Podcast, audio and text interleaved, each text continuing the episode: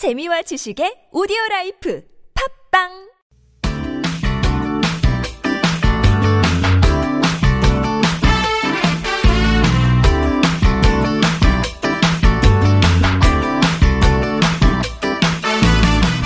인터넷을 떠다니는 수많은 정보들 속에서 세상 돌아가는 이야기를 살펴봅니다. 전민기의 트렌드 세상 빅커뮤니케이션 전민기 팀장님 모셨어요. 어서 오세요. 네, 반갑습니다. 전민기입니다. 날씨가 오락가락하죠? 아, 목 감기 걸렸어요. 아이고 그래요? 예. 네. 이 지난주엔가 여기 좀 유행하지 않았습니까? 전혀요. TBS 쪽에 아니에요? 저희 괜찮았는데 아? 다른 데인 것 같은데 저희한테 네, 어떻게 그러면은 덮어 씌우시려고? 이제 다른 데 가서 한번 다시 또 하나씩 어, 물어봐야겠네요. 아이고 요즘 좀 건강하신 것 같았는데. 그 갑자기 그랬어요. 낮에 따뜻하니까 네. 옷을 좀 너무 봄처럼 입고 나갔다가 음. 또 일교차 크니까 예, 여러분도 감기 조심하시기 바랍니다. 건강 보조제 많이 챙겨 드세요. 영양제, 좀 되게 많이 먹고 있는. 비타민 D 꼭 먹어야 된대요. 어제 니 먹잖아요. 노란색. 오, 예. 액상으로 아, 한. 한 방울 한 방울 톡톡 네, 네. 네, 한800 정도는 먹어야 된다. 800이요? 네. 그건 뭔지 모르겠네. 저 그- 알로 먹어 가지고. 아 그래요. 그 액상으로 먹는 게 더 흡수가 빠르다고 합니다. 아, 알겠습니다. 비타민 D 면역력 네, 네, 업업 예. 건강 건강에. 관, 관심이 많으시군요, 요즘에. 저도 요즘 뭐라도 챙겨 먹지 않으면 자꾸 네. 음. 아파가지고 맞습니다. 네, 많이 챙겨 먹고 있어요. 자 오늘은 어떤 이야기 준비하셨나요? 나는 여자들이 무엇보다 자기 스스로가 되길 원합니다. 네? 속옷은 단지 그들이 이미 가진 아름다움의 약간의 장식이 될 뿐이죠. 뭐라는 거예요 갑자기? 이게 뭐냐면 미국의 팝스타인 리한나가 네. 속옷 브랜드를 이제 만들었어요. 오. 거기에 이제 홈페이지에 쓰여있는 문구입니다. 그러니까 지난해 9월 뉴욕 패션위크에서 공개가 됐는데 음. 이 브랜드 쇼 보면은 그 모델들이 임산부 모델이라든지 근데 우리 기준에서 봤을 때 조금은 통통하다고 느껴지는 음. 우리 주변에서 많이 볼 수 있는 체형의 그런 분들 그 다양한 그런 어떤 모습들의 여성분들이 등장했거든요. 네. 그러니까 사실은 조금 약간 살이 트기도 하고 두툼한 허리 라인 같이 일반적인 패션쇼에서는 보기 어려운 이런 음. 어, 모델들이 속옷 입고서 당당히 걸어 나오는 모습이 사실은 미국 사회 안에서도 약간 신선한 충격처럼 음 이제 다가왔어요.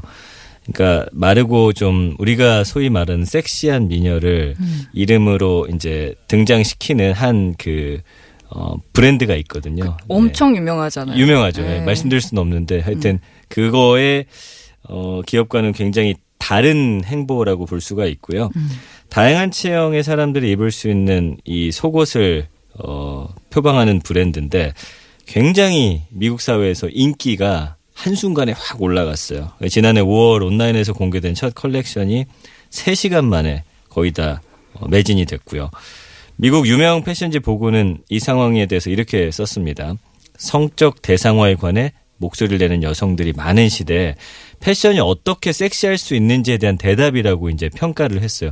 좀 어려운 말이긴 한데 우리가 생각하는 미의 기준이 조금씩 자연스러운 쪽으로 흘러가고 있다라는 거는 확실해 보여요. 그러니까 여성의 그런 어떤 몸이 네. 성적인 대상이 아니라 그냥 본인이 가진 본인의 것이고 맞아요. 본인에 맞춰서 속옷을 입는 거고 이런 얘기인 거잖아요. 요즘에 탈 코르셋 운동이라는 게 바로 지금 말씀해주신 그런 음, 어떤 운동이거든요. 네. 예. 근데 이게 맞아요, 사실. 왜냐면 이 패션쇼를 한다는 거는 어떤 옷을 보여주는 거고 속옷을 보여주는 거고 그거를 입었을 때 저런 모습이 나타난다는데 모델이 입은 것과 내가 입은 것 너무 괴리감이 크면 많이 다르죠. 배신감 어마어마하거든요. 음, 그리고 그, 그럴 거면 뭐하러 패션쇼 하나 싶기도 하고 맞습니다. 실제 소비자들이 어- 입었을 때 어떤지를 보여줘야 되는데 네. 너무 다르니까요. 음. 네. 그 요즘에 드라마나 영화 같은 것도 이제 우리가 조금 몰입해서 볼 수 있는 게 물론 이제 배우들이 어 조금은 어 수려한 외모긴 하지만 그래도 예전보다는 우리 주변에 있을 법한 연기 잘하는 배우들을 보면서 우리가 더 몰입감을 가져가는 경우가 네. 최근에 많거든요. 예. 아, 좋습니다. 아니 근데 현재 속옷업계 최대 하두가 긍정주의라는데 이건 또 무슨 얘기일까요? 그러니까 body positive 그러니까 어, 몸 긍정주의라는 말이 지금 미국이나 유럽 쪽에서 많이 나오고 있어요. 그러니까 완벽한 몸매는 아니더라도 있는 그대로의 자신의 모습을 긍정한다라는 이야기인데 제가 이제 밀레니얼 세대에 대해서도 또 소개를 해드린 적이 있죠. 1980년에서 2000년대 초반 태어난 사람들인데 나다움, 나의 가치에 굉장한 어떤 무게감을 두고서 어, 스스로를 어필하는 그런 세대들이 어떤 주요 소비층으로 뜨면서 이 소비 트렌드 자체가 좀 많이 바뀌어가고 있거든요. 물론 아직까지도 뭐 명품 드는 분들도 많이 있지만 어 값은 싸지만 나를 좀 드러낼 수 있는 내가 썼을 때 정말 좋은 물건들을 최근에는 많이 사려는 그런 움직임들도 보이고요.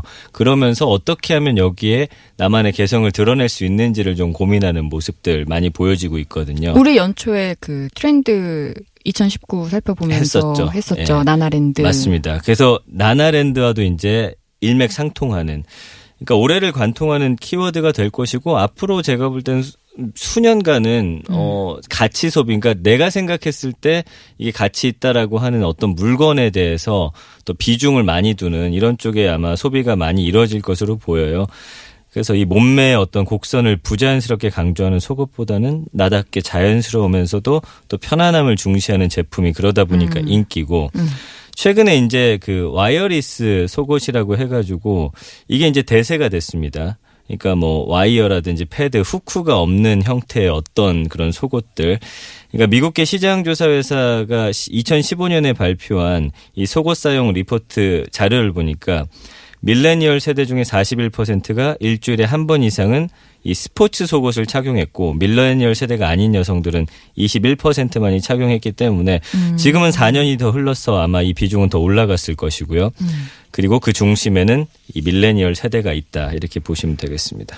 우리 나나랜드 얘기했었는데 이 빅데이터 상의 반응도 있을까요? 그러니까 다시 한번 조금 나나랜드가 뭔지 간략하게 소개해드리면 어떤 사회의 기준이나 타인의 시선을 의식하지 말고 자신을 있는 그대로 긍정하면서 내가 좋아하고 하고 싶은 일을 나만의 기준으로 살아가는 삶의 트렌드를 좀 일컫는 말이거든요. 아 이거 보니까 갑자기 생각나는 게그 네. 전민기 팀장님 안지가 좀 저 됐잖아요. 네네. 되게 시대를 앞서가셨네요. 왜요? 뭐 한 10년 전부터 이렇게 사셨잖아요. 그렇죠? 이게 뭐지 칭찬인가? 칭찬입니다. 어. 칭찬입니다. 그건 그래요. 어. 예. 내가 내가 좋으면 좋은 거지. 막 맞아요. 이런 마인드로 항상 사셨잖아요. 그러니까 우리 사회가 좀 남을 많이 의식하면서 살아왔었는데 지금보다 저보다 더 이제 젊은 세대들은 나를 좀 중심으로 많이 생각하는데 이게 좀 이기적인 것과는 약간의 좀 별개의 문제인 것 같아요. 예, 어쨌든 이 나나랜드 언급량이 올해 1월 1일부터 작년 말에 이제 처음 생겨난 말인데 23,500여 건 정도 언급됐고요. 연관어 중에는 이제 트렌드라는 말 많이 네. 보이고 소확행 그러니까 작지만 어, 확실한 행복. 음. 내가 느꼈을 때 행복하면 이건 행복한 것이다. 맞아요. 그리고 소비나 어떤 변화, 시선, 다른 사람의 시선으로부터 좀 자유로워지자라는 말들. 그 다음에 라이프라든지 스타일, 취미. 그러니까 우리 생활 전반적인 어떤 단어들로서 나나랜드가 표현이 되고 있습니다. 그 감성어 긍부정 비율 보면 59.1 대 8.5. 굉장히 이거를 바라보는 시선 또한 물론 젊은이들의 시각일 수 있지만 굉장히 긍정적이라는 거예요. 행복하다, 재밌다, 좋다, 성장하다, 즐기다, 꿈꾸다. 부정 감성어는 뭐 거부하다, 별로다 이런 단어 정도 보이는데 일단은 어 사실은 이 어떤 내 삶의 주체는 내가 돼야 되겠죠. 예, 다른 사람의 시선에 너무 얽매이지 않고 정말 진정한 나로서 살아가기 위한 우리 젊은 세대들의 어떤 몸부림이나 움직임 정도로 봐주시면 참 좋을 것 같습니다. 좋습니다. 옳은 방향인 것 같아요. 네. 근데 사실 이런 것들이 매출로 연결이 되지 않으면 트렌드라고 볼 수도 없을 그쵸. 수 있잖아요. 이런- 어렵잖아요. 이런 게 트렌드가 될 겁니다. 하지만 또 사그라드는 것들도 상당히 많은데 음. 이거는 확실히 시장의 어떤 반응도 굉장히 뜨거워요. 그러니까 한 홈쇼핑 업체가 전체 속옷 상품 가운데 이 노와이어 속옷 비중이 90%에 가깝다 이런 분석 내놨고요. 지난 2018년에 이 속옷 주문 금액이 그 전년 대비 한 10% 증가했고 어, 매년 상하반기 주문 수량 기준으로 했을 때 히트 상품 탑 10에 꼭 이 제품이 포함이 된다고 합니다. 그 지난해에는 한 이 업체 같은 경우는 510억 원 정도 주문 금액 달성했고 2017년 8월에는 한 백화점에 이제 이 속옷 편집 매장이 생겼는데 1년 6개월 만에 매출이 6배 넘게 급증했는데 그 전체 제품의 90% 속옷 중에 이 wireless 속옷으로 구성이 되어 있었습니다. 그러니까 확실히 음 최근에 뜨겁구나 인기가 네. 있구나라는 걸 알 수가 있고요. 그 다음에 이제 어, 우리나라에도 들어와 있는 한 스파 브랜드가 있습니다. 뭐 일본 거긴 하지만 여기 제품들 싸고 뭐 저렴하고 그다음에 뭐 기능성도 있고 해서 많이 입는데 여기도 이제 이 속옷이 나왔는데 일본에서도 점유율이 지금 2위예요. 근데 1위 이 속옷 업체하고는 0.1% 차이밖에 안 나기 때문에 어느 정도로 이 기능성 속옷이 인기가 있는지 우리가 알 수가 있겠습니다. 그렇군요. 근데 이게 또 편하기만 하다고 해서 판매가 잘 되는 건 아닐 거 아니에요.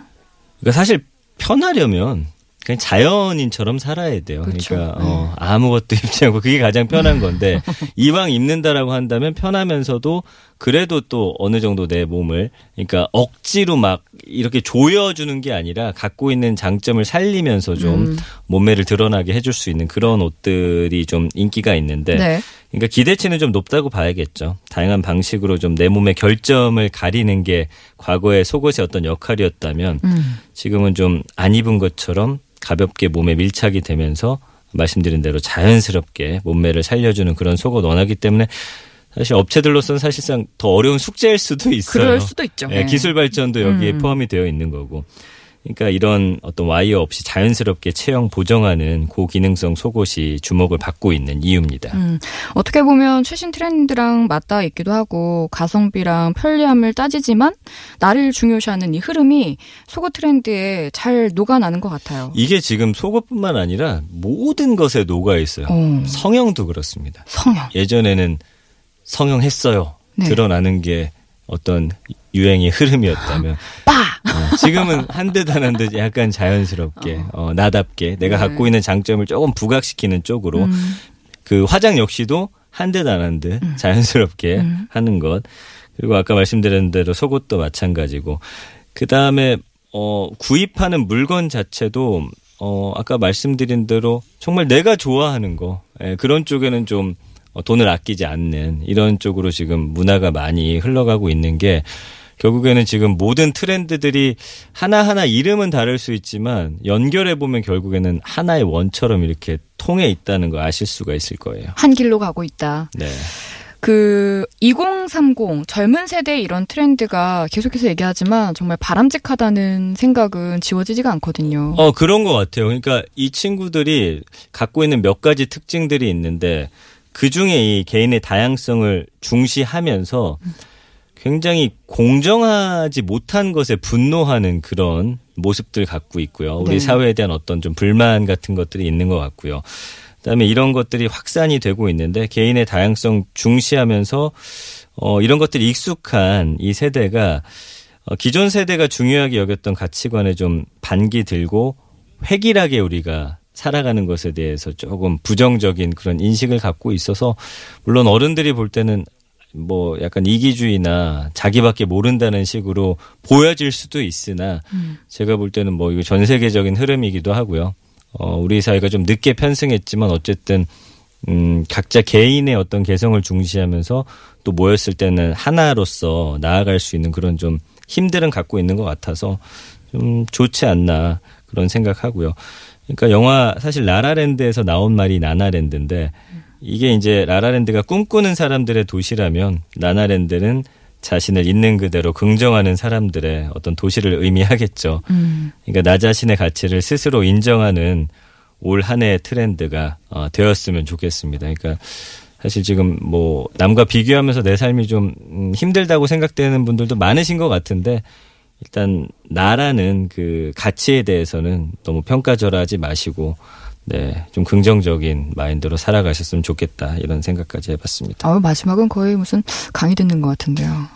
너무 좀 뻔한 결과긴 했죠. 아니요, 아니요. 필요한 얘기고 네. 저는 그것도 그거지만 기성 세대들이 젊은 사람들한테 다가갈 수 있는 방법을 오늘 이 시간을 통해서 조금 더 음. 느끼셨으면 좋겠다라는 생각이 들었어요. 요즘은 다양성을 너무 중요시하고 본인의 개성을 중요시하기 때문에 뭐뭐 해라, 뭐뭐 해야 된다라는 식의 말은 진짜 아 맞아요. 예, 이거는 어. 대화를 끊는 일인 것 같더라고요. 네, 강요보다는 사실 우리도 부모님한테 가끔은 이제 왜 이렇게 안 하냐고 핀잔 들을 때도 있는데 음.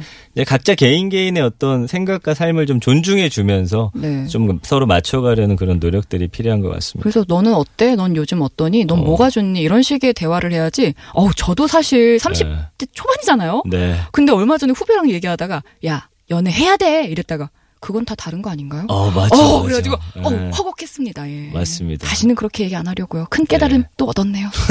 저도 다시 한번 좀 뒤돌아봐야겠어요. 좋습니다. 예. 서로 서로 이렇게 평화로운 대화가 오고 갈 수 있기를 네. 빅데이터로 들여다보는 세상 이야기 트렌드 세상 전민기 팀장과 함께했습니다. 감사합니다. 네, 고맙습니다. 다음 주에 뵐게요. 네.